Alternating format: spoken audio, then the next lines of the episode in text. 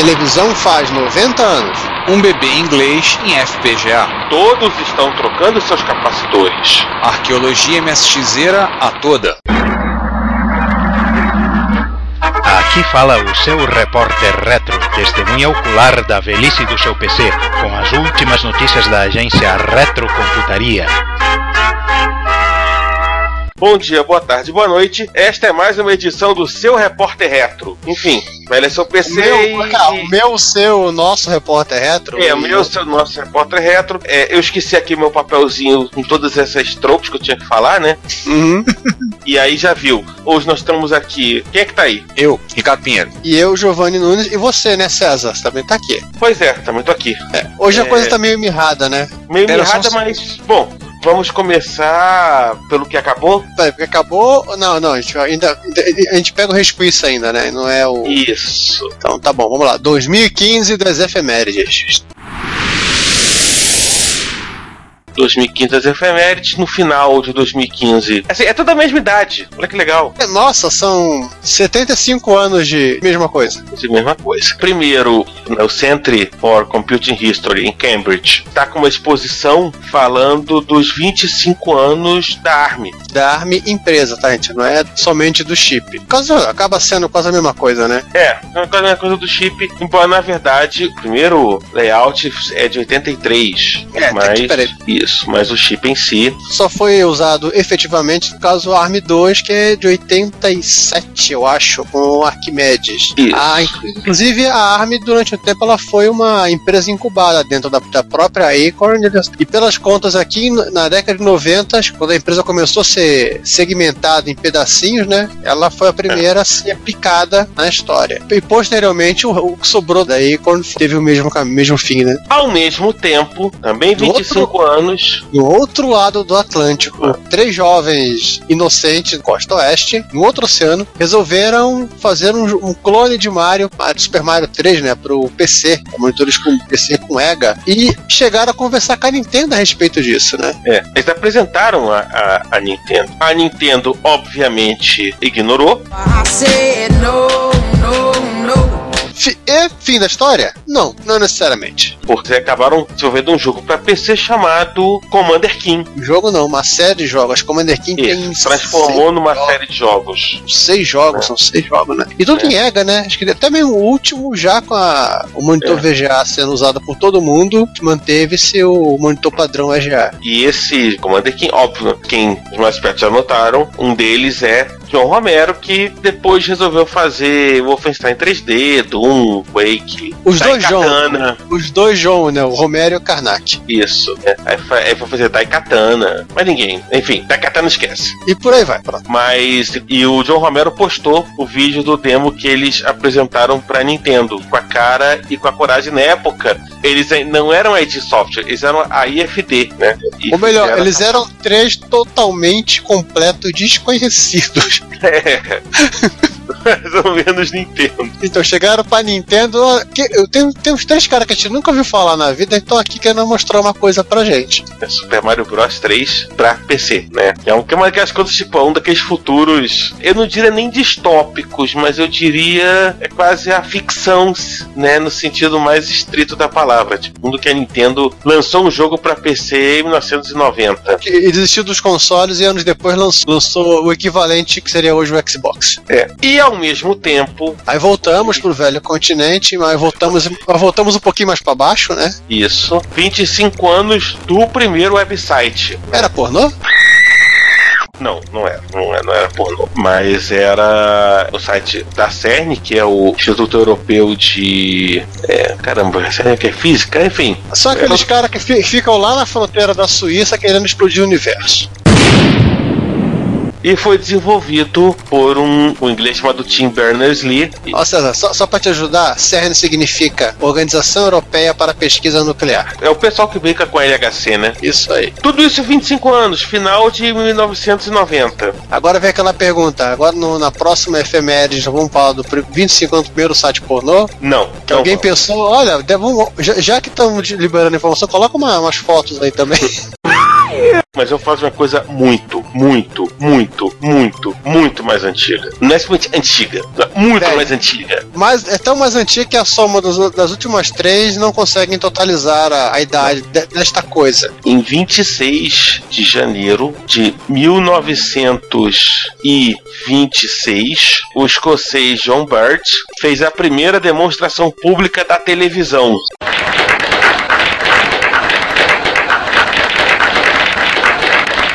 Aí você vai se perguntar, peraí, se você tá falando da televisão, o que que ela tá fazendo, né, no Repórter Retro, né? Sem a televisão não teríamos o quê? Os aparelhos de televisão. E sem os aparelhos de televisão, os nossos computadores seriam ligados aonde? No éter? Não, usaríamos impressoras de teletexto.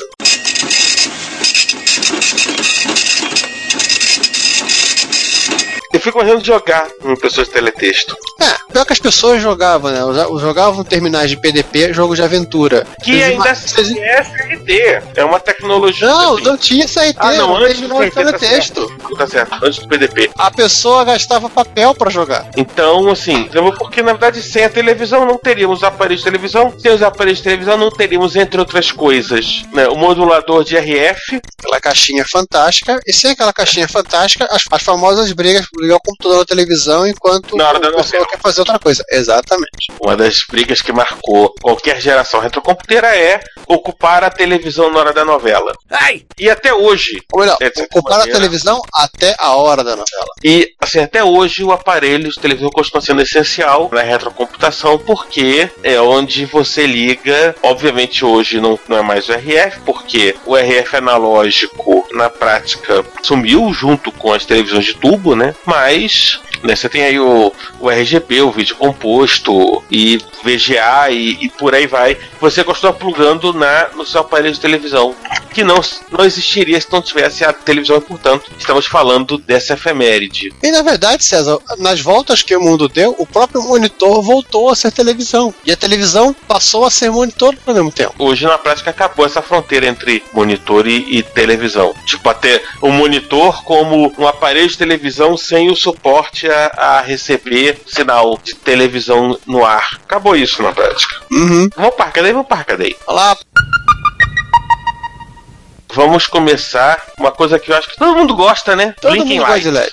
Todo mundo gosta de L E D. Blink e L E D são legais, são maneiros. Pisca, você consegue, você faz ali um, um ritmo, ele pisca dentro do ritmo, uma coisa assim meio... E aí um, um holandês... A gente não é... falou disso aqui, não? Não, um holandês pegou não, não um V G oitenta vinte, M S X um, pegou um cartucho. Não, e pela quantidade de L E Ds que tem aqui, ele realmente está pegando a pinagem de áudio...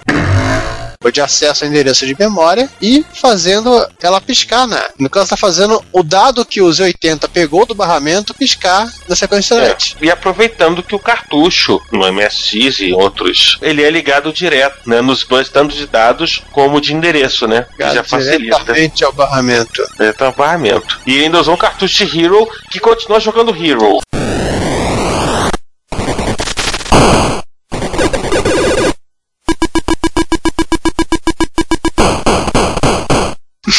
Ele só fez o piggyback das, dos pininhos. Pô, assim, ficou legal, pisca, bonitinho. Em toda gambiarra que se preze, tem um bando de fio pra fora. É porque tem que ter o fio pra fora. Aliás, o segundo vídeo aqui, eu acho que tá com quatro sequências de, de oito L E Ds. Tá mostrando também o barramento é. de endereço. Isso é legal, assim, Blink Light é legal, você fica ali... É, só citando que ele usou um brinquedinho que vende na Adafruit, né? Que é o M C P dois três zero um sete. Exatamente, que é um, um chip de I dois C, né? De dezesseis... Caramba, como é que se consegue? Enfim, Enfim, vamos passar pra frente, senão eu vou ficar vendo luzinha piscando, não vou falar mais nada, vai ser um desastre. Ah, seguindo adiante, falando em desastre... Comenta você, que isso aí é, é, é, é chocante. Vamos lá, o nosso amigo... Quem foi o... Foi o Bill Heard. Não, o próprio Bill Heard aqui? Foi o próprio... Não, não, o Bill Heard ele tem um desse na, não, na mesa não, dele. É, um é, não, é, é outro, não sei qual é o, o nome. Enfim, é, é um... O, é um sujeito, site do cara é o bill heard dot com. Vamos lá, vamos pegar o about aqui para as pessoas ficarem felizes. Paul Rickards, ele, ele resolveu converter o seu Commodore S X sessenta e quatro em um Commodore D X sessenta e quatro. Aliás, que que, qual era a grande diferença entre esses dois modelos? Simples, um vinha com dez quilos a mais de peso porque tinha uma segunda unidade de drive. O S X vinha com um drive, o D X com duas. E qual foi a diversão disso? Bem, isso em tese não é uma tarefa razoavelmente simples, porque você consegue consegue ver, ver pelo projeto. Você precisa ter um pedaço de um quinze quarenta e um. Manha! Você precisa ter um, um, um drive de cinco quatro despedaçado. Você precisa ter a S X sessenta e quatro F D D, que seria a placa de controle. Seria a placa de controle do quinze quarenta e um, só que na, na, na versão para colocar dentro do S X sessenta e quatro, né? Então ele botou uma segunda placa. Segundo, ele pagou vinte e sete dólares para essa placa. Sorte dele. Precisou mexer em alguns lugares, soldou em outros. Óbvio, precisou montar o drive, que era essa parte mais divertida. Colocou-os em piggyback, alimentou, lá, fez alguns cabinhos necessários, é claro, e aproveitou para fazer uma decoração final. Ele colocou o R E D, que é o equivalente ao OK do Commodore sessenta e quatro, adesivado na tampa, e colocou as identificações de drive nove e drive oito nas unidades. Só para lembrar para quem não sabe, o primeiro drive do Commodore, do Commodore sessenta e quatro é o oito, o segundo drive é o nove, aí depois vem o dez, o onze, o doze, acho que eles vão até o quinze, se não falha a memória. Você pode pendurar oito, quinze, quarenta e um no seu computador e morrer de tédio. Oh, yeah! O sete, se não estou enganado, é o, é o leitor de cassete. Acho que o seis é impressora e por aí vai. É. Alguém vai me corrigir. É óbvio que a pergunta passa a ser por que, que você vai querer oito, quinze, quarenta e um no seu Commodore sessenta e quatro, se tem métodos muito mais rápidos de você morrer. Tem, você não, você pode fazer um raid para ter mais segurança, né? Mais confiabilidade do que você está gravando e lendo. Cara, raid de quinze quarenta e um. Cara, o Aracon. É, é assim, alta, é alta disponibilidade com uma latência tendendo a infinito. Exatamente. Ainda na Hackaday, fala aí, cara, estamos cansados de ficar falando. Então tá. No Hackaday eles estão comentando sobre coisa interessante, falar da revista C T Magazine, uma revista de informática alemã. A primeira edição é de novembro e dezembro de mil novecentos e oitenta e três e eles disponibilizaram essa edição em P D F no site da revista. E segundo o autor do artigo, no Hackaday, vale a pena ser visto mesmo se você não consegue ler uma palavra em alemão. A única coisa que você fala em alemão é Gesundheit, quer dizer saúde, caso alguém tenha espirrado. Tem a nítida impressão que o alemão é a língua mais próxima do Klingon que exista, né? Tudo em alemão parece que o cara tá gritando ou querendo pular no pescoço de alguém. Assista um filme alemão que tem uma cena de amor. Você fica só aguardando a hora que o casal vai, vai cair na porrada. Ah, tem uma, umas coisas interessantes nessa edição que eles comentam, né? Umas coisas falam sobre T R S oitenta Model cem, comparativo entre o Microsoft M-Basic e o C B M C-Basic, ou seja, o, o Basic da Commodore, modificações pra fazer, pra melhorar... Não, pera, o C B M C-Basic, pai Deus, que deve ser outro cara. Porque comparar ah. o M-Basic com o Basic da Commodore é comparar os dois Basics iguais. Ah, verdade. Também questão de saída de vídeo pros X oitenta e um, melhorar a saída de vídeo e mais algumas cositas aí. Tá disponível lá. Não é nenhum segredo que nós gostamos de computadores clássicos, e velho, vocês sabem quem é, e as suas revistas associadas. Mesmo se você prefere um P D P onze virtual ou fisicamente falando, nós cobriremos aqui na revista. E se você prefere uma conversa mais anglófona, falei bonito anglófona, né? Eles uhum. também têm um link nesse mesmo post para você pesquisar e encontrar, dar de cara com a Byte, tá? A célebre revista Byte, vocês todos, todos nós conhecemos e sentimos um pouco de falta. Aliás, esse logotipo aqui do Nascom me lembra alguma coisa que eu já vi propaganda em alguma algum microsistema. Vou dar uma fuçada nisso aí, vou, achar, vou acabar encontrando quem copiou quem aí. É. Não, não, só Pá. um detalhe, repare no teclado desse simpático computadorzinho que está aqui na, na capa da revista, com todo esse pedaço de placa com teclado espetado, que o teclado é QWERTY, não é QWERTY. É QWERTY Y, né? Não é QWERTY Z. Aham. Uhum. Esse teclado não é alemão. Essa plaquinha não deve ser Deutsche Welle, não é teutônica. Pois é. E seguindo das histórias, um computador de mil novecentos e quarenta e oito, agora em F P G A. Uma versão do Manchester Baby, nós já comentamos quando falamos uma, uns anos, um tempo atrás nas, nas efemérides, falamos do Manchester Baby, e agora uma versão dele feita em F P G A. É, eu ia até dizer um Manchester Baby pra você botar no bolso, mas tô vendo que pelo jeito no máximo no colo. É, ou no berço, né? É. Esse aí é o nome, é o Baby Baby. Você colocar na banheira e jogar fora junto com a água. Com certeza. Então, não é o primeiro rebuild do Manchester Baby. Existem algumas outras versões, mas esse tá em F P G A e é simpatiquinha, né? Interessante. Tem um console, tem um tecladinho. O cara tem doze scanners aqui, não sei pra quê. trinta e dois bits com trinta e duas palavras de armazenamento. Ele era basicamente, pra quem não conhece a história do Manchester Baby, ele era basicamente uma estrutura pra você testar o tubo de Williams. Pra armazenamento de dados, os Williams, e aí conseguiam rodar programas a mil e cem instruções por segundo e toca o barco. Uau! E daí isso deu origem pro Ferrante Mark um, e daí vamos embora. Interessante. Aliás, essa, essa história do tubo de Williams é curioso, que era, é, é, acho que a única memória já fabricada, assim, talvez junto com o cartão perfurado e a fita de papel, onde você não precisa de nenhum dispositivo para saber o, que tá, o conteúdo dela, né? Pois é. Inclusive eu vi alguns tubos de Williams lá no, no N E X T, no Museum of Computing, Bletchley Park, tinha uns lá. Na época até perguntei, não entendi muito bem, depois eu fui pesquisar para entender para que que era aquilo ali, né? Já parecia um tubo de imagem que você vê como armazenamento de dados, é uma coisa meio estranha. É, foram eles que inventaram a reprise.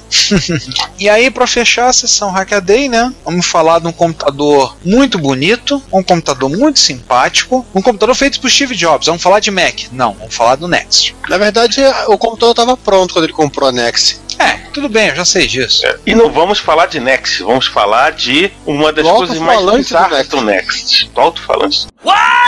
É, o alto-falante eu tô vendo aqui, tá do lado aqui da, na foto, tem uma Next Station aqui, tem do lado da caixinha. É, o legal do, do alto-falante do Next é o seguinte, o alto-falante do Next, quando você não usa o monitor Next, você deveria usar junto com o seu computador Next, você liga o monitor, o teclado e as caixas de som a partir dessa, dessa Soundbox, como eles chamam. Inclusive, por curiosidade, tem duas versões da Soundbox e as duas versões são incompatíveis.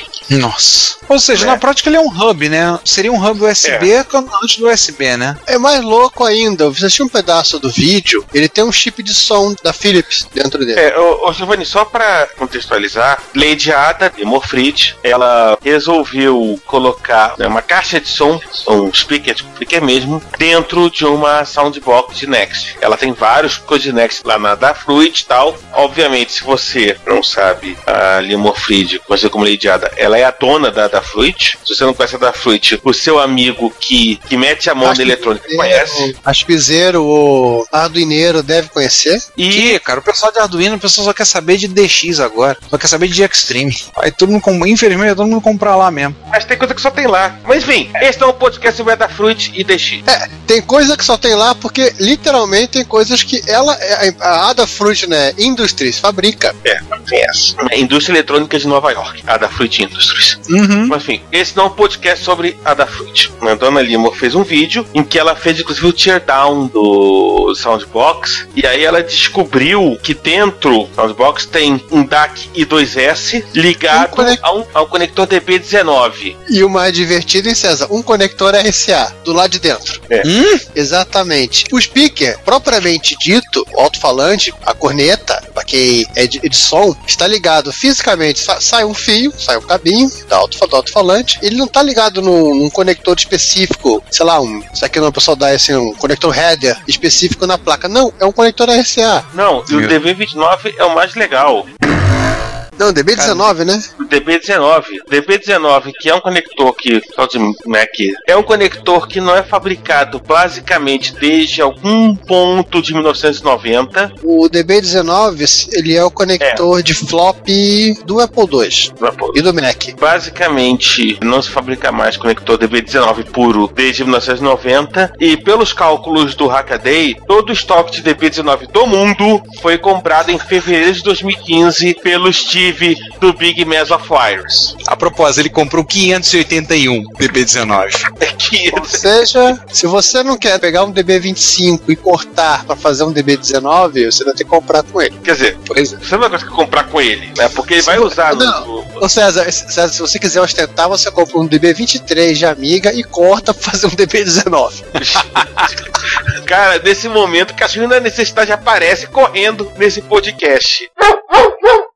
Gente, qual a necessidade disso? E aí, o que, que ela fez? Já que ela não ia conseguir um D B dezenove, porque todos foram comprados pelo Steve, ela pegou desses donglezinhos U S B de áudio, adicionou um amplificadorzinho, né, soldou o fio e pronto. Funciona como, como soundbox e funciona como caixinha de som. Sim, criança, ela fez uma caixinha de som Bluetooth. Né? Bluetooth, né? Fez uma caixinha de som Bluetooth do, do Steve Jobs. E ainda continuo chocado com essa história dos todos os D B dezenove do mundo foram comprados criado pelo Steve. O Big ah, Metal só quinhentos. É quinhentos e oitenta e um. É, pra algo que não é produzido desde mil novecentos e noventa, provavelmente. O dezenove, se eu não. Tô tentando puxar aqui na minha cabeça quem mais usava o dezenove. E eu acho, realmente, é só. Não, o conector D, chamado conector D M A, né? Do A C S I, ah. do T R S T, também é D B dezenove. Enfim, já que estamos falando de coisa, vamos logo pro Rise from Your Grave? Rise from Your Grave. Vamos. Então, pelo que eu tô vendo, muita coisa foi feita de manutenção, foi exposta recentemente. A primeira delas que eu tô vendo aqui é um B B C Micro, um B I B modelo B, um defeito na memória, não mostra a máquina sendo ligada e na tela tudo bagunçado. Já foi aqui o... aí foi o P J Evans, já foi lá e abria e tá mostrando qual é a memória, onde é que fica a memória, tudo um programinha em BASIC que ele fez pra fazer uns testes, pra descobrir algumas coisas, códigozinho que ele disponibilizou pra quem precisar, tudo lá. Alguma coisinha para poder localizar e poder entender quem estava com problema. Afinal das contas, o B I B tem doze chips de memória, tem que descobrir qual o chip que está com defeito. E ele conseguiu essa história, então, né? Sim. E ele conseguiu descobrir exatamente qual era o que estava com defeito, qual era o I C, era o cinquenta e seis, arrancou, sapecou um soquete no lugar, tacou a memória ali e todo mundo feliz. Putou, funcionou, ainda achou uns probleminhas. Mas depois. Tem uns passarinhos voando aqui na, na tela dele. É, mas ele não pegou, né? Fez um. Viu que tinha um padzinho, um perninho que não estava conectada, substituiu, fez uma gambiarra, um pedacinho de fio e tá funcionando, e tá lá o B I B funcionando feliz da vida. Total do custo, duas libras. Uau! Enfim, agora vamos, né, pros nossos italianos consertadores prediletos, que basicamente entre janeiro e fevereiro ele, assim, se não zerou o estoque de demandas, ficou muito próximo. É. Rapidinho, César, foto de um grupo de manutenção de micro velho, o sujeito agradecendo ao controle de qualidade da Amstrad. Veja como a memória foi originalmente soldada na placa. É um C P C. Cara. Bomba! Slow clap! Que que é isso? Meu Deus do céu. Não, não, acrescenta essa nos links. Acrescenta essa nos links, essa foto, porque isso tem que não, mostrar como não se faz. Não, não, não, cara, essa foto, sabe o que eu tô pensando em fazer? Bom, se o grupo for público, melhor ainda. Eu consigo pegar o... Tô precisando fazer um post sobre isso. Hein, Giovanni? Não, tem que, faz... vai ter que separar aqui, porque o, o grupo não é público. A foto ah. está pública, o grupo não. Sim. Mas o Juan também é membro dessa mistódia aqui. Não, depende, cara. É tipo, na verdade, assim, porque tem que ser um post, uma pequena observação sobre o controle de qualidade da Amstrad. Tipo, dissertem, discutam. Não, não, não. Sobre o controle de qualidade ao decorrer dos tempos, né? É. Voltando aos italianos, primeiro reparo: um Toshiba H X dez de sessenta e quatro K, ou seja, um M S X com problema no teclado. Algumas teclas estão não funcionando, mas mais do pad dele ali lateral. Requisaram um produto que pode ser encontrado no Mercado Livre.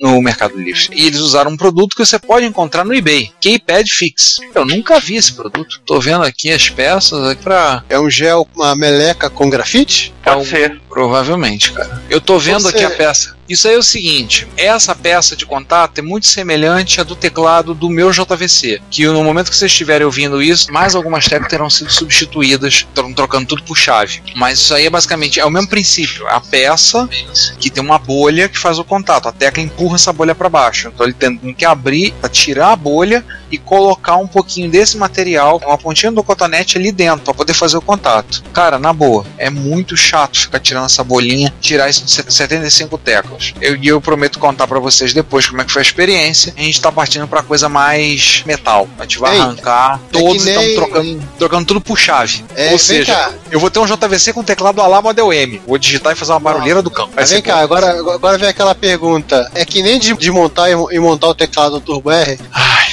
É parecido, assim, o teclado com todas aquela, aquelas molinhas que saem pulando para todos os cantos e você não consegue mais encontrá-la? Não, o teclado do T R eu reconheço, é um porre. É pior, é bem pior, porque esse teclado, por ser na bolha de silicone, a peça tá soldada ali, então você vai ter que, ter que tirar a bolinha e fazer esse, usar o keypad fixo para poder recarregar dentro e encaixar a bolinha de volta. Só que tem bolha que rasga, tem bolha que você não consegue botar de volta, umas entram e ficam tortas, é um saco para colocar. No meu caso, no meu J V C M S X dois, a nossa intenção é quando vocês ouvirem isso, a gente já terá feito uma parte de trocar tudo por chave. A gente já vai passar uma chave na Dremel, vamos pegar e arrancar e soldar no lugar e montar. Vamos ver o que vai dar desse negócio. Aguardem.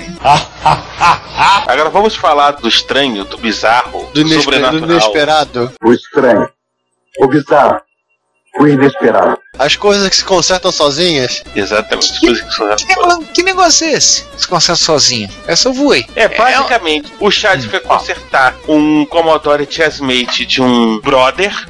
Qual era o problema? Aliás, antes que eu esqueça, o Commodore Chessmate é um... É um joguinho de xadrez. É, é, é um joguinho de xadrez. É a máquina pra jogar xadrez. Ele vai lá, o joguinho de xadrez. Basicamente, o Chessmate do brother do Chad ligava, usava por dez, quinze segundos, congelava com um sonzinho de fundo. O Chad também tem um Chessmate e descobriu que tinha uma falha de comunicação envolvendo Riot, ROM, C P U e RAM. Beleza, aconteceu. Ele é, congelou... Ele... O sessenta e cinco trinta do Riot. Sim, gente, ele colocou na geladeira. Quer dizer, não colocou na geladeira, ele espirrou é. gás. Gelo seco, né? Gelo seco. Ele espirrou gelo seco no sessenta e cinco trinta. Não, não, desculpa. Ele sendo italiano, ele, ele pegou a, a plaquinha, jogou dentro de um pote de sorvete italiano, ficou mexendo ali. Mas enfim. E no final de contas funcionou. Tipo, funcionou horas sem dar problema depois que usou o gelo seco. Ou seja, alguma coisa relacionada a aquecimento. Baixou a temperatura pra funcionar. Mistérios da eletrônica. E tá lá funcionando. É, se alguém tiver uma sugestão aí, pode ter acontecido, dê um toque. E se alguém tiver uma história mais bizarra também, pode explicar. Deve, alguém deve ter história bizarra. Aliás, hum. agora tá tudo junto, né? Tudo nosso. Acho que um dia a gente fazer um, uma série de posts, né, sobre coisas bizarras do concerto. É, somos ah. mestres do nosso próprio domínio agora, fazendo referência Aê, a site. Exatamente. Enfim, bola pra frente, T R S oitenta modelo um consertado pela terceira vez. Esse aí gosta de parar na mão do Chad, hein? Gosta. É, o conserta, conserta... Ele é C C E. Eu acho que tirar o tende ali vai aparecer o C C E. Basicamente, esse micro específico, ele já foi consertado de lixo na tela do, no boot, ele já foi consertado de flat cable quebrado, e aí voltou com o a tecla switch quebrada. Basicamente, isso, nos três casos, ele, em ordem, ele trocou a S RAM, ele reconstruiu a flat cable e trocou o keyboard switch de um teclado de T I nove nove quatro A, né, que ele já usa como apoio para etc e tal, as coisas. Meu Deus, desculpa, mas chamar isso aqui de flat cable do teclado, você tá sendo muito condescendente. Você tá ofendendo os flat cables, né? Ah, esse eu aqui, sei. Eu já vi uns é. piores. Então eu não sei qual é a economia que a Tandy tava fazendo com essa coisa. Cara, eu já vi alguns piores dentro de alguns M S X. Ah, o meu Spectravídeo tinha um, uma porcaria dessa. Nossa, ele soldou fio direto, hein? Também foi sem piedade, hein?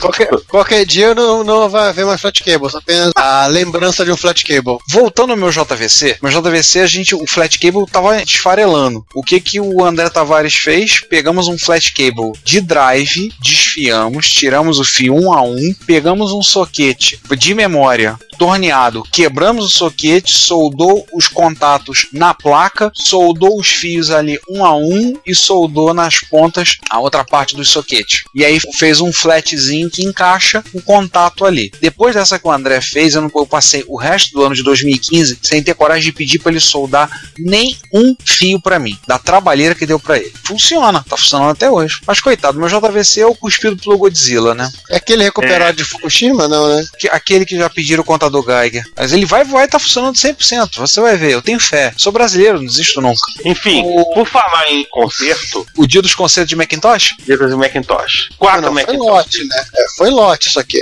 É, foi quatro. Aquilo. Ele consertou um Portable, um S E, um Color Classic e um L C quinhentos e vinte. Ele nos lembra de uma coisa muito importante. Não deixe pra trocar amanhã o capacitor que você podia ter trocado anteontem. Aliás, vale lembrar, isso a gente tem que fazer um post pro Retrocomputaria, mas é bom acrescentar aqui que pessoal que tem monitor M dezessete vinte e um ou dezenove vinte e um, muito atento aos capacitores da fonte, muito atento ao post que a gente já deve ter publicado essa altura do campeonato, falando sobre esse negócio, trocar os capacitores da fonte. É sério, são cinco capacitores da fonte que quando explodem, saem, fazem, perdão na palavra, faz um merdelê do cacete. Então, se puder, troque os capacitores da fonte. Se puder, troca o monitor também, se puder, é claro. Mas basicamente, né, se você puder, e capacitor é um negócio também de complicado. A gente vai voltar a falar de capacitor ainda nesse repórter retro. Outra coisa, vamos passar pra frente então. Antes de passar pra frente, repara que coisa divertida é que assim, eu vou no chute. Na foto que tem no, no, na Hot Crew, a canto superior esquerdo tem cara de ser o Macintosh Porto.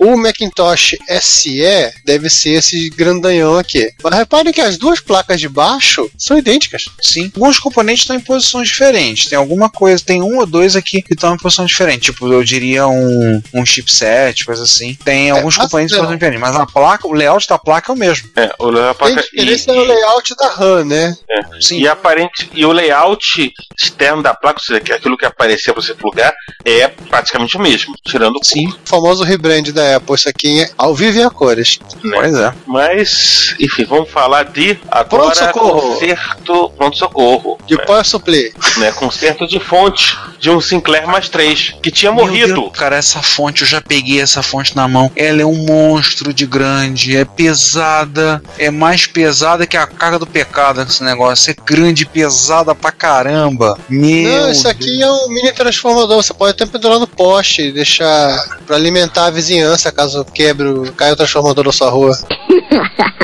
É, vindo da Amstrad dos ingleses, eu não duvidaria muito não, hein. A fonte é simplesmente morta. Estamos vendo ela aberta por dentro, Jesus, é um trambolim, hein? Olha o tamanho do trafo. É, é o trafo e, e medusa de componentes. Tudo bem, mas mesmo assim, caramba, que monstro que é esse negócio. Jesus.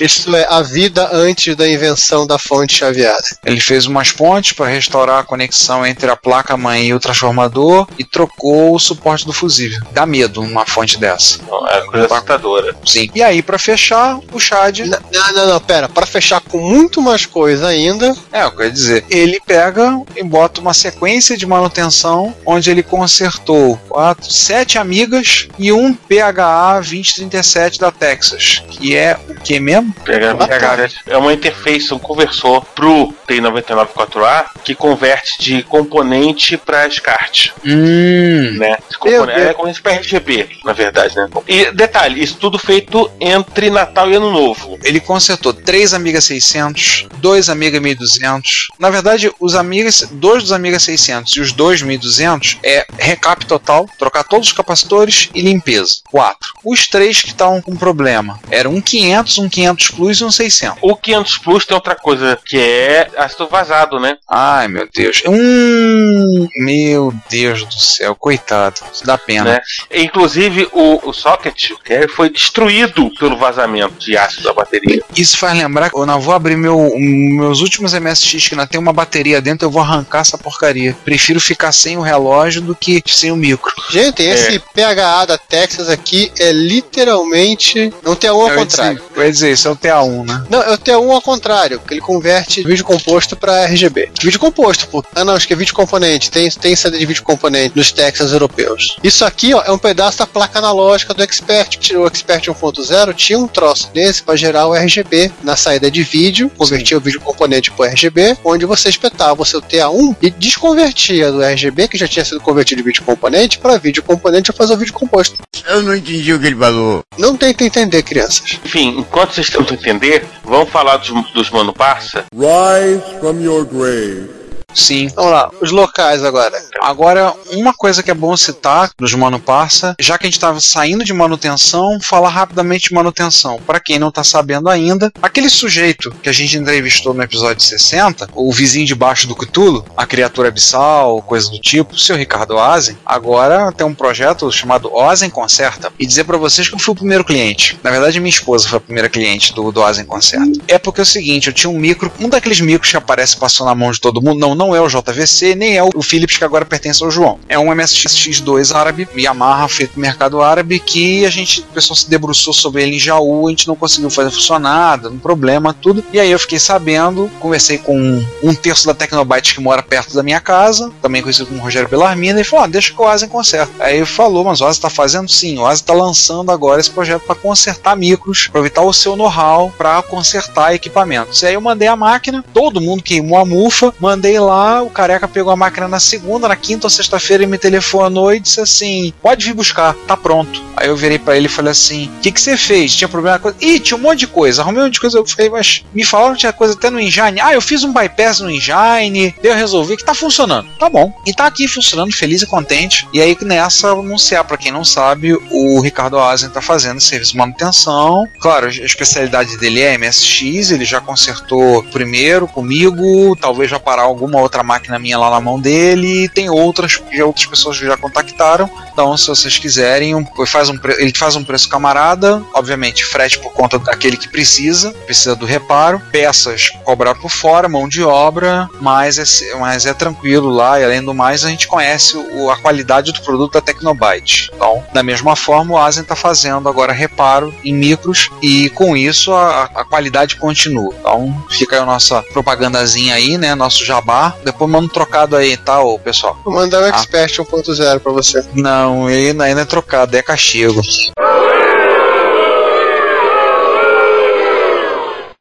Bem que eu tenho, bem que eu tenho um Expert um ponto zero transformado pra dois mais, que de raiva não funciona.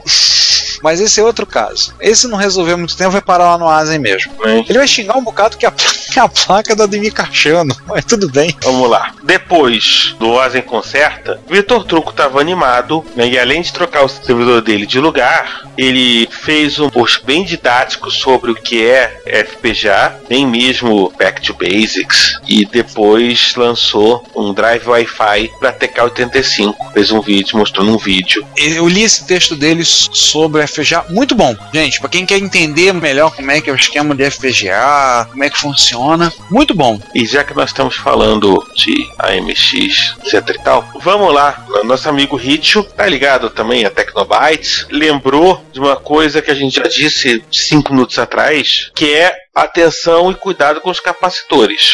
Com capacitation. Capacitores vazando, um dos piores inimigos do Amiga. E é mesmo, hein? É meu principal, um dos principais inimigos de qualquer plataforma clássica, né? Mas no caso do Amiga, é, é muito comum o pessoal pegou um Amiga, arrumou um Amiga, se não fizer o recap, façam o recap. Por via das dúvidas. Abre e troca logo tudo. E se você tiver um dois mil, quatro mil, você troca também a bateria. Senão vai vazar. É. Não, mesmo se tiver a, a expansão de memória que vem com a bateria, ela também vaza no Amiga seiscentos. Mas o problema maior do Amiga é o lance dos capacitores S M D, não necessariamente os eletrolíticos. É que são capacitores menorzinhos que foram colocados talvez para ser mais barato no projeto, que simplesmente eles dissolvem a placa. Então a gente colocou uma... Isso aqui é Commodore fim de festa, ninguém estava esperando que esses computadores funcionassem mais do que cinco anos. Tô vendo aqui as fotos que ele colocou, malditos S M Ds de baixa qualidade. Ali eu troquei, trocamos alguns S M Ds na placa de saída de vídeo do meu Sony X V e assim, três capacitores e olha, a, a saída de vídeo melhorou sensivelmente. De um deles estava começando a vazar. E como o próprio gente observou, é muito trabalho trocar um capacitor. É muito chato. Sim. Ele é trabalhoso, mas o, traba o, o problema que você tem se de um estrago de um vazamento é dez vezes maior do que a troca de um capacitorzinho. O tipo da coisa assim, vale a pena. Para, gasta um tempinho. Ou então se você não quiser fazer, não tá com vontade, fala lá com o careca, liga pra ele, pô, Asen, fala com ele. E faz isso. Daqui a pouco ele vai xingar a gente. Teve aquela, aquela tuba enfurecida com tochas e, e ancinho na porta da casa dele, levando micro. Ah, mas vai mesmo. Ele vai, mas ele vai resmungar de qualquer maneira. O Asen, cara. O Asen vai reclamar, vai resmungar de qualquer maneira. E boa parte dessa galera, ela não vai conseguir chegar na casa do Asen, porque não vai passar por alguma fase do jogo antes de chegar, né? Só pegar o sete vinte e oito, bom sucesso alvorada. Enfim. Não, Nova Aurora. Nova Aurora. Nova Aurora. Enfim, enquanto isso não acontece, vamos ajudar a fortalecer um projeto bacana. Ah, o projeto que o Punk tá fazendo, né? Exatamente. Cara, isso é muito legal o Punk tá fazendo. Pra quem não conhece, não sabe, o Peter Punk é um MSXero, um cara muito conhecido das comunidades de Linux, tudo. E recentemente ele tem se dedicado ao estranho, ao bizarro, ao inesperado, que é justamente fazer arqueologia relacionada a M S X. Como assim? Ele tem comprado considerado appliances e equipamentos que oficialmente não são M S X, mas que guardam similaridades gritantes com a arquitetura. Por exemplo, tituladores da Sony que você abre e encontra praticamente um Sony X D M S X dois todo lá dentro, só falta o drive. E ele localizou, e recentemente foi falado, ele divulgou os vídeos inclusive, o N A dois mil e um, que era uma máquina feita para usar para leilões online no Japão e que é um Turbo R, é um M S X Turbo R. Para quem não viu esses vídeos, a gente, acho que a gente já comentou, ele já comentou mais à frente sobre isso, já falou, fez vídeo depois. Infelizmente ele não pôde levar o micro a Jaú, ele não podia a Jaú em dois mil e quinze para mostrar essa máquina. Ele não precisava ir, era só mandar o micro, não tinha problema. Aham, Cláudia, senta lá. Aham, aham, vai lá. Aham, Cláudia, senta lá. E o Pioneer U V cento e dois. Pioneer fez um computador que na prática é um M S X dois da Pioneer. Então o que ele fez? Juntando toda essa informação que ele tem debulhado e comprado hardware, que ele tem desconfiado, pego, pesquisado, tudo, ele começou a escrever, tá escrevendo em inglês, para facilitar, para poder tornar a coisa um pouco mais abrangente, e tá publicando um blog, onde ele tá colocando toda essa arqueologia MSXera disponível para quem quiser ler. Então, muito interessante, ele já tem textos sobre o Dalknet, o N I A N A dois mil e um, que a gente já ficou, falei, ele já falou uma coisa sobre videotexto, os terminais da Fujitsu, T X P vinte e um e o V X P vinte, e tem uma série de posts que saíram sobre o Pioneer, é o C V cento e dois, que é uma coisa simplesmente gigantesca e grande e pesada ele, que ele adquiriu. Cara, o risco, o maior risco que ele corre é um dos gatos da Marina, a esposa dele, querer morar dentro do computador. Porque tem e espaço olha, pra...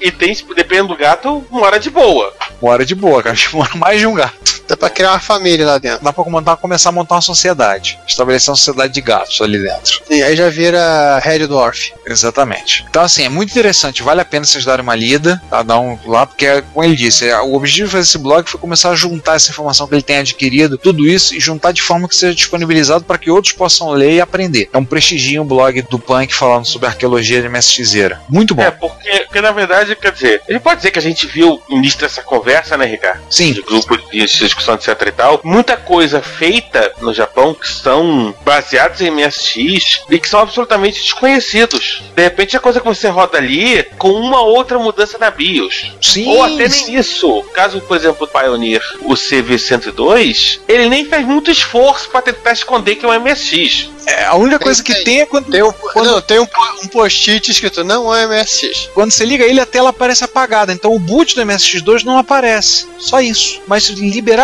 vai pro BASIC, tem tudo lá, tudo, tudo, tudo. É simplesmente uma coisa assim inacreditável, é incrível isso. Não, depois ele descobre quem era o Enda da Pioneer. Então assim, é uma aventura digna de Indiana Jones.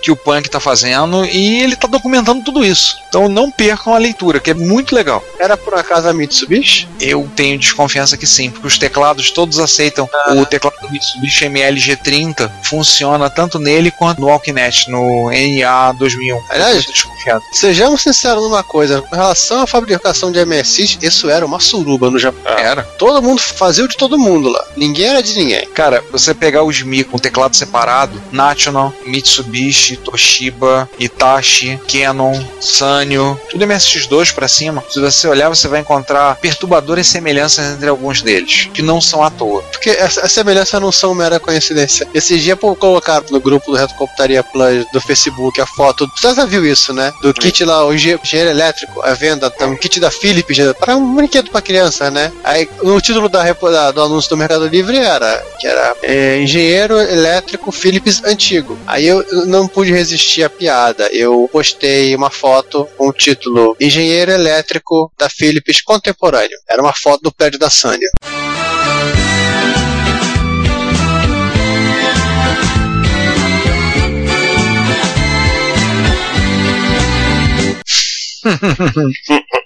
Então vamos, já saímos dos secos, já saímos dos molhados e vamos para os semiúmidos. Os semiúmidos, né? As notícias que abalaram o mundo. O nosso top cinco de dezembro e janeiro. Qual é a nossa primeiro... ordem? Ah, não tem muita ordem, não. A gente vai falar. Ah, não, não. Escolhe uma aí. Acho que a gente não... o ouvinte notou que a gente está extremamente contido nas piadas até agora. Então chegou a hora da gente fazer aquela piada com o design italiano. Ah, porque o design italiano é tudo nessa vida, gente. E o design italiano, no final das contas, é italiano, mas é meio italiano, né, Giovanni? É, pois é, eu tava se forçando...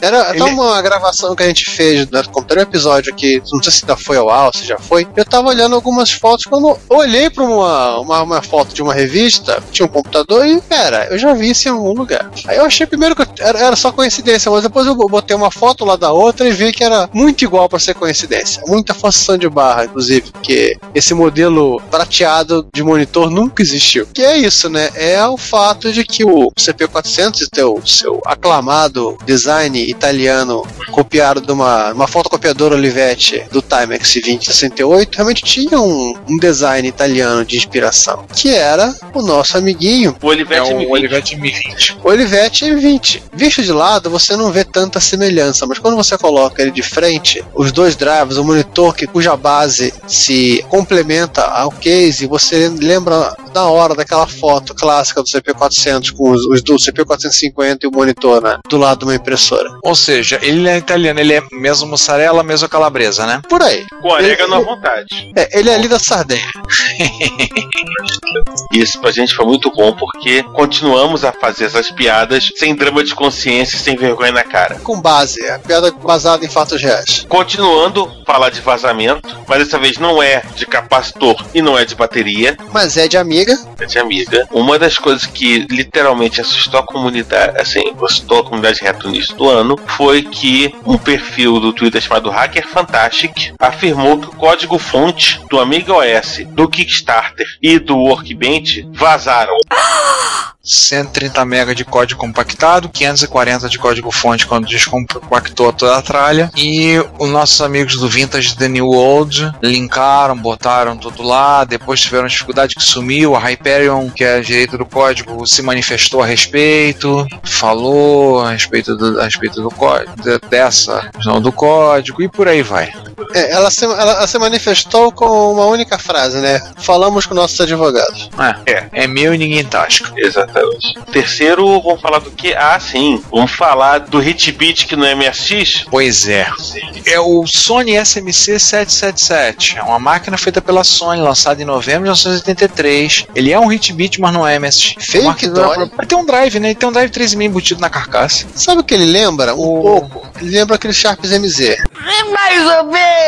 Menos, mais ou menos, mais ou menos. É, mais ou menos, mais ou menos. Todos os fabricantes de máquina, como Panasonic, como Sony, é, Philips, Hitachi, Toshiba, todos eles tiveram máquinas pré-M S X. Tá? Antes deles entrarem no consórcio M S X e começarem a fazer os seus micros padrão M S X, todos tiveram. A Sony teve esse, que é o S M C sete sete sete, que tem uma arquitetura, de alguma forma, um pouco, guarda algumas semelhanças. No M S X usava um Z oitenta, mas podia ter um processador secundário. Já tinha oitenta colunas, tinha só um slot de expansão, quatro mil e noventa e seis cores, sendo que só podia ter dezesseis simultâneas, ou seja, paleta, trezentos e vinte por duzentos, dezesseis cores, ou seiscentos e quarenta por duzentos, quatro cores. E um drive de duzentos e oitenta kilobytes, drive de três mil embutido no gabinete. Tem muito pouco a respeito dele, tem um site... Tem, tá em japonês. Que, é, que eu encontrei, a versão em inglês está bem incompleta, e a última atualização foi no longínquo ano de dois mil e dois. Nossa, mãe. Mas se você quiser ter um emulador para Windows, se você quiser ver um screenshot e baixar, tá lá, dá pra dar uma olhadinha.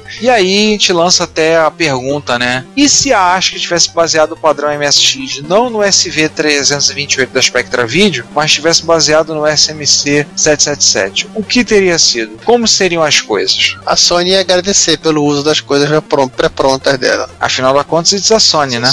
It's a Sony. Curiosidade sobre essa máquina, que eu tava revendo agora essa foto e eu me dei conta, eu tive um monitor desse aqui. Aquele monitor Sony Trinitron que você tinha, que o Ikeda te mandou, não foi? Tem que ver pelo correio. Te mandou pelo correio, aquele monitor que parece um tanque de guerra. Sim, esse monitor aqui mesmo, treze polegadas. Mas tem outras coisas curiosas sobre esse computador. Deixa eu ver se eu, eu notei. Ah, eu notei aqui, olha. A primeira coisa divertida é que ele usava a primeira geração dos drivers de treze vírgula cinco da Sony. Tinha a diferença do drive que o mundo conheceu, sim. O drive de treze vírgula cinco que o mundo conheceu, a, a portinha é isso aqui, ó.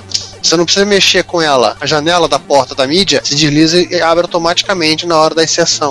Nessa geração, não, você tinha que abrir manualmente a porta, colocar no drive, obviamente tirou do drive, fechar a porta. E ele era que nem o drive de cinco e um quarto. Você quebrava o para fazer o buraquinho para deixar ele contra, é, protegido contra a gravação. Depois se virava com fita isolante para poder gravar de novo no disco. A Apple quase usou esse drive, se não falha a memória. Quase. O primeiro lote Macintosh de teste chegou a usar esse drive diferente. Tem uma outra coisa que eu descobri, que um dos jogos desse cara, que é o New Adventures of Adam and Eve, dois anos depois a Sony lançou pra mim esses dois, o mesmo jogo. E esse jogo que aparece no vídeo aqui, ele parece muito bonito, né? Esse, o nome engraçado, Strives B H, mas assim, olha o gameplay pra vocês verem o quão sofrível é o gameplay do jogo. Bom, Giovanni, já que você tá aí, fala logo do próximo, já que oh, você... Logo, isso. A inveja do pênis dos usuários de Expert. What? O fato de não ter L E D de caps lock no Expert ou Hotbit ter. Exatamente. A gente não tem que ficar lembrando essas coisas, né? A pessoa não, não, não é tão meio traumatizada depois de tantos anos. É, lembrando, Hotbit tem L E D de caps no teclado. Assim como o Peru Sabia avisa quando o L E D está, caps está aceso, está pronto. Eu não entendi o que ele falou. O... Pronto, liberamos as péssimas piadas. Ai. E o Expert não tem, né? Porém, não sei se a Sharp resolveu enfatizar que o L E D do Caps Lock existe. Ele é travado na hora que a máquina é ligada. Então, automaticamente o Caps é ligado toda vez que a máquina liga. E, sinceramente, eu como um bom usuário de Unix, eu não gosto disso. Eu nem gostava na época. Eu não gostava daquelas duas luzes acesas. Então, depois, assim, no momento que a paciência se esvaiu, eu resolvi escrever esse programinha muito excelente para colocar no AltExec Bar meus cartões que tem M S X. E o que que ele faz? Basicamente, ele desliga o Caps Lock no momento do boot. E, claro, isto até o momento em que eu tiver um gravador de Apple à disposição para poder gravar a versão um ponto quatro da ROM do Hotbit, que o pessoal anda liberando e mexendo, e que já desliga automaticamente isso. Viva! Viva! Viva! Nas notícias que abalaram o mundo, uma revelação. Todo mundo conhece, sabe que o, o fala que o Intel quatro mil e quatro foi o primeiro microprocessador lançado em setenta e um, certo? Mas uhum. Nós achamos um artigo só explicando que o quatro mil e quatro foi o primeiro microprocessador comercialmente disponível. Mas o primeiro microprocessador mesmo foi produzido antes disso para ser embarcado no sistema do computador de bordo do F quatorze Tomcat. Foi produzido por um homem chamado Ray Holt para Grumman, que fabricava o F quatorze. O F quatorze, o projeto dele é do final dos anos setenta, e durante, entre mil novecentos e sessenta e oito e mil novecentos e setenta desenvolveu o computador de bordo dessa máquina. Como o computador entrou, entrou em produção no meio de mil novecentos e sessenta e nove, ele não podia revelar para o mundo que ele tinha feito um microprocessador. Isso só veio público, só soube-se nos anos noventa. Então, acredita-se que, no caso, ele fez esse microprocessador, que não, a princípio não tem nome, mas foi usado no F quatorze, foi colocado, embarcado no sistema de computadores do F quatorze. Para quem não sabe, o F quatorze é aquele avião que aparece no filme Top Gun. Todo mundo só lembra do F quatorze por causa disso. E também eram aqueles Transformers. Qual era o Transformer que era o F quatorze? O vermelhinho chato, puxa-saco e... Não, ele era um F quinze. Era F quinze? Sempre achei que fosse F quinze. Ele era um F quinze. Não, não tinha, porque todos aquele de asa fixa. O F quatorze é asa de geometria variável. Abre e fecha ah. as asas. E é uma jamanta de grande aquele avião, mais de vinte metros. Ele era caça de superioridade aérea para fazer defesa aérea da frota. Era basicamente esse que era o uso do F quatorze. Além de fazer o Tom Cruise ficar voando para lá e para cá. Sim, é, e como ele é grande, pilotando um avião inimigo, só quase não precisa mirar. Mas ele era rápido pra caramba. Mark dois, alguma coisa. É meio difícil acertar aquele bicho. É, acho então, que os MiGs não tem tanto problema assim. Tem.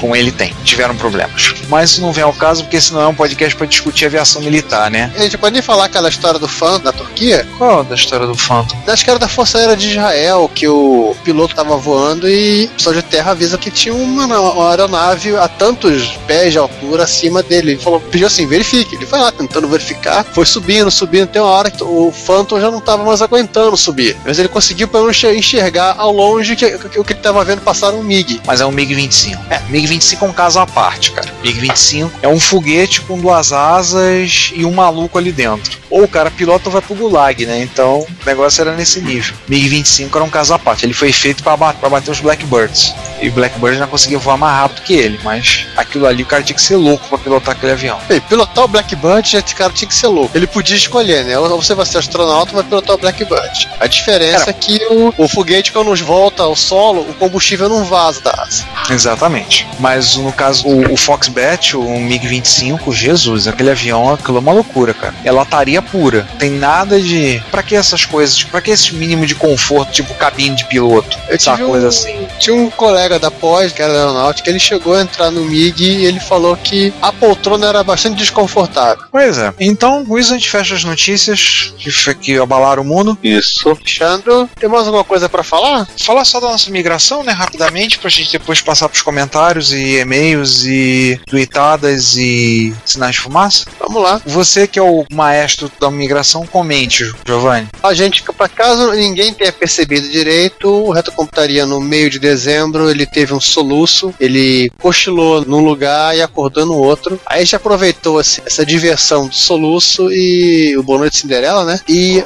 mesclamos o Retrocomputaria Plus com o Retrocomputaria, demos uma garibada no visual, passamos o lustramóveis e o resto já deve estar careca de saber, né? É, migramos para nova hospedagem, outras coisas mais. É, enfim, e, e tem uma GIF bacana pra, né, que vocês devem estar vendo aí, para mostrar mais ou menos o que a gente fez nesse tempo todo. Não foi um final de semana engraçado. A gente passou online monitorando a migração, ajudando e acompanhando. Vamos agora falar dos comentários dos nossos leitores, ouvintes e etc e tal. Eu posso Sim. fazer um último comentário, voltando um pouquinho lá pro Top cinco, que eu achei Bora. legal uma coisa. O tiozinho que fez o, esse chip aqui do quatorze, ele hoje ele tava em tese meio que se redimindo, ajudando igrejas e companhias, estudantes de baixa renda montando sites, dando aula de noção de robótica, engenharia, etc, etc, etcétera. É, isso é bem legal, né? Ele hoje em dia tá usando seu conhecimento para ajudar pessoas, ajudar entidades que têm interesse em cursos, em treinamento, coisas de forma gratuita. Bem bacana. É, tá um vovozinho ele essa altura do campeonato. Seu projeto há quarenta anos atrás, já não tá nenhum garoto, né? Pois é, mas que bom. Então vamos passar os comentários. Começamos com os comentários do episódio sessenta, parte A, entrevista com o Ricardo Aze, da Tecnobyte, e também, por consequência, do Rogério Bellarmino. Dois terços da Tecnobyte gravaram conosco, conversaram, vocês ouviram o episódio, nós gravamos, essa entrevista foi lá no Cafofo do Azama, e foi uma entrevista muito divertida. Foi só o Faroé, depois de Tatooine. É, aprovada, inclusive, pelos participantes, eles ouviram e aprovaram, e adoraram a entrevista, adoraram o episódio. Perderam litros e litros de lágrimas, né? Não chegou a verter tanta lágrima assim não, mas o Asen particularmente curtiu. E aliás, a passagem foi muito legal o Asen falar, porque ele é um cara mais contido, ele não é muito de falar, ele muitas vezes não é, durante a gravação ele tava assim, pode dar rolo, coisa assim. Não, vai, vai. Depois ele ouviu o episódio, foi falar com a gente, falou assim, pô, ficou tão legal, ficou muito bom, gostei, ficou muito bom o episódio. Que bom que ele gostou e vocês gostaram também. Boa parte dos comentários aqui são questões relacionadas ao episódio, o arquivo que não baixou, por que que tem episódio versão em zip, e blá blá, que, questões do áudio, tudo. Se aqui fosse um fórum, como esses fóruns meia boca de internet, estavam discutindo o que, que é zip, não é rar, não é arg, não é sete zip que estão usando, por que estão usando o zip e por aí vai. Plá, plá, plá. Mas depois, depois de uns dez comentários resolvendo essa questão, né, o décimo primeiro, que é justamente o Sérgio, né, atualmente nosso comentarista mais quanto mais, Sérgio Vladivostok, rebatizamos ele já, não tem jeito, falou que a, a Siri errou o número. Ricardo parece estar nervoso no começo do episódio. Eu tava? Não sei, faz tanto tempo. Muito legal de saber como a empresa Tecnobytes começou, o que já fizeram, o que estão fazendo. Ótima maneira de saber como é o ermitão do Asen. O Asen vai resmungar chamar dele de ermitão, mas como? Ele não, em dois mil e quinze, ele não apareceu em M S X Rio nenhuma, então é um ermitão mesmo. Não tem que falar nada. Valeu pela explicação da chave que vem com a F M antiga. Ótimo podcast. Felicitações aos participantes. E ele não, não contente com o comentário que ele fez, ele não se conteve e complementou mais um pouquinho. Em tempo, somos da época que não existia internet, as grandes lojas de componentes estavam na Santa Efigênia. Hoje é mais fácil achar pela internet. Infelizmente, encontramos muitos componentes falsificados da China. Imagina falsificado da China. Já se viu uma coisa dessa? Hum... E a Farnell Newark brasileira, parece que elas fecharam o escritório no, no Brasil, então perdeu-se um, um grande financiador confiável. Um minuto de silêncio pela morte da Farnell Newark Brasil.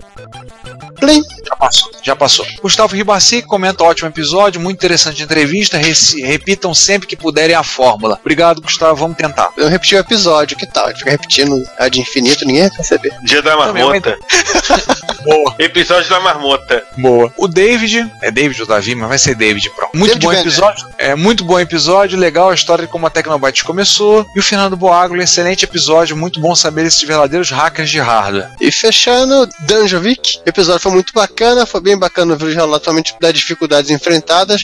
Veja que mesmo hoje em dia de internet, fornecedores chineses, ainda é difícil alguém se aventurar a fazer hardware para amigos clássicos. Tem que gostar muito das máquinas e entender bastante, senão não sai nada. Parabéns ao Rogério e ao Ricardo. Daí temos um comentário no Retro Hits número cento e trinta e um. Esse foi um Retro Hits usando o primeiro C D do Gradius Ultimate Collection. São oito C Ds. Eu tenho um box com C Ds. Custou caro, tá, gente? Mas vocês vão ouvir todos eles. E eu ripei o primeiro C D, fiz um Retro Hits, e aí o Emiliano comentou: sensacional, e é só o primeiro dos oito C Ds. Deixa eu contar um segredinho pra vocês. Em dois mil e dezesseis tem pelo menos mais um. Vocês vão ouvir pelo menos um C D, no, no mínimo o C D número dois. Até o casamento da filha de vocês, a gente termina os oito C Ds. É, aí vai esticar. Não, até o casamento dos meus netos, a gente termina, acho que a gente chega na letra Z do acervo de arquivos do C I D. Música C I D, aquele High Voltage C I D Collection. Não, ah, não, até os cinquenta anos do Gradius a gente consegue terminar isso. Enfim. Aí pulamos mais uma semana. E aí, parte B do episódio sessenta,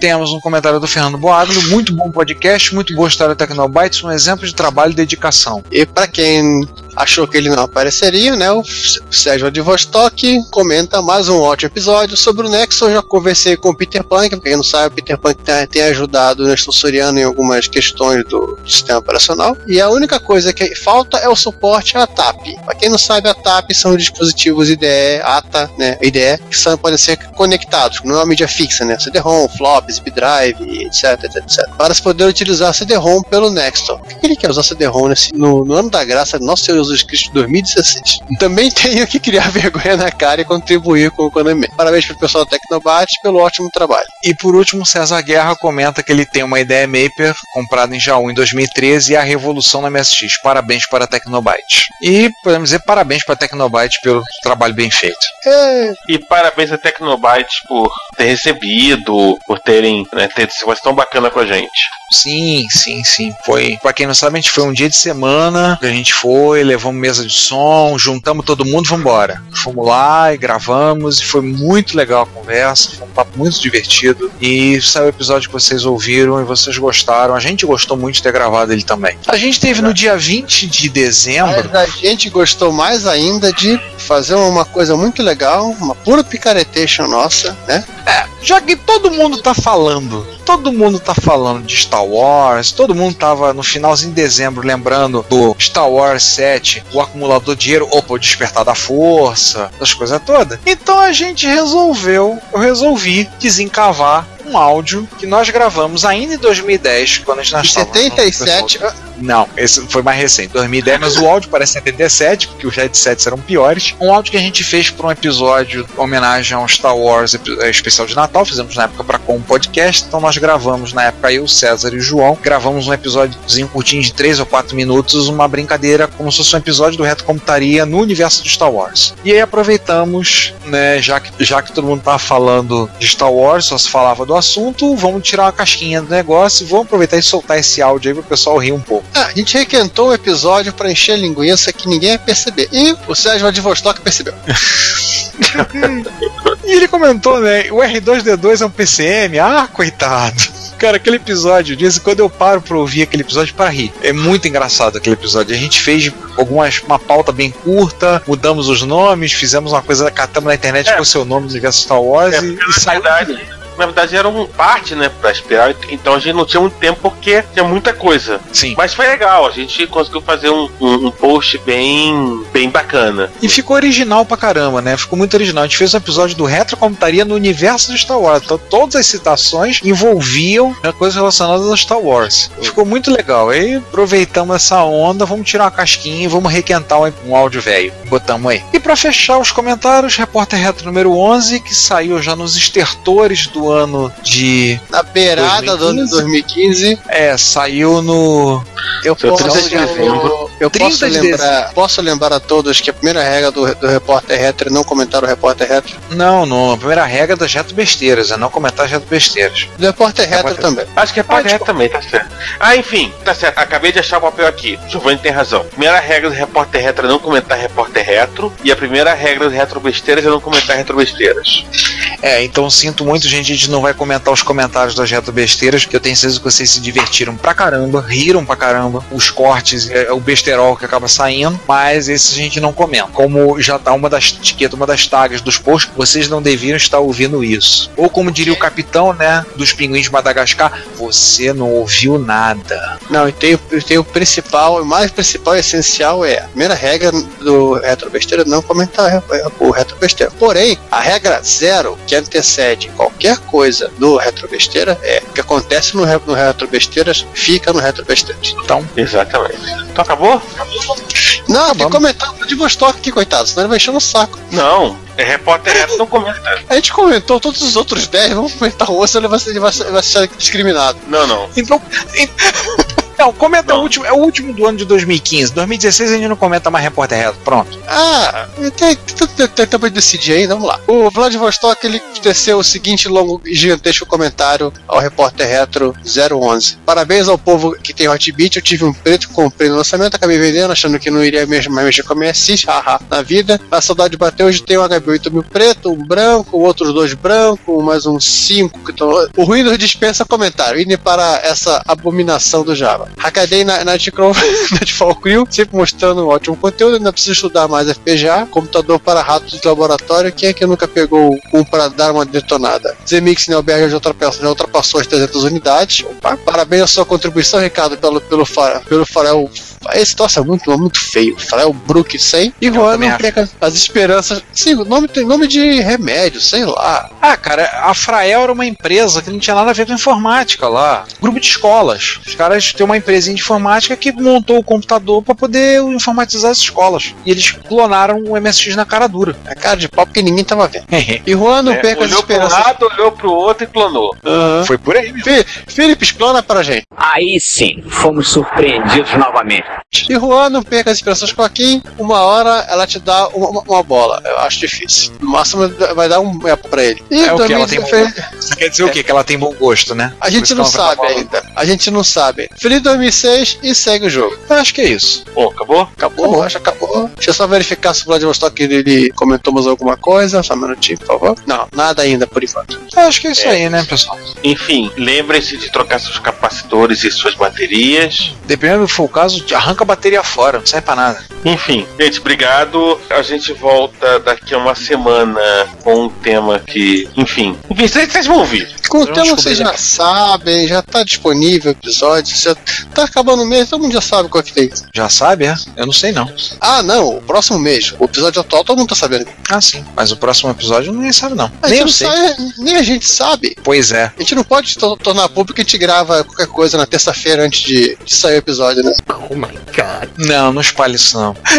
Vai acabar com a mística. Pois é. Então é isso aí, pessoal. Bom que vocês ouviram até aqui. Muito obrigado. E nos vemos na semana que vem com mais um episódio que deverá ser o número sessenta. sessenta e dois. Se eu não errei a conta, sessenta e dois. Pô, isso tá indo longe, hein? Se não mudarem a, não mudar a matemática, sessenta e dois, né? Aliás, vem cá, é aquela história da Cláudia lá com os quatro episódios, né? Como é que era? Seis episódios que você tinha que gravar só, depois acabava o podcast. Ela, ela achava que o podcast ia acabar depois do episódio dois ou três. Ela Tadinha. Sempre confiou na gente. Pois é, né? Fazer o quê? Perdeu. Gente, então, tchau. É isso. Até mais. Até semana que vem, gente. Daqui a pouco a gente tá de volta. Não sinta a nossa falta. Thank you.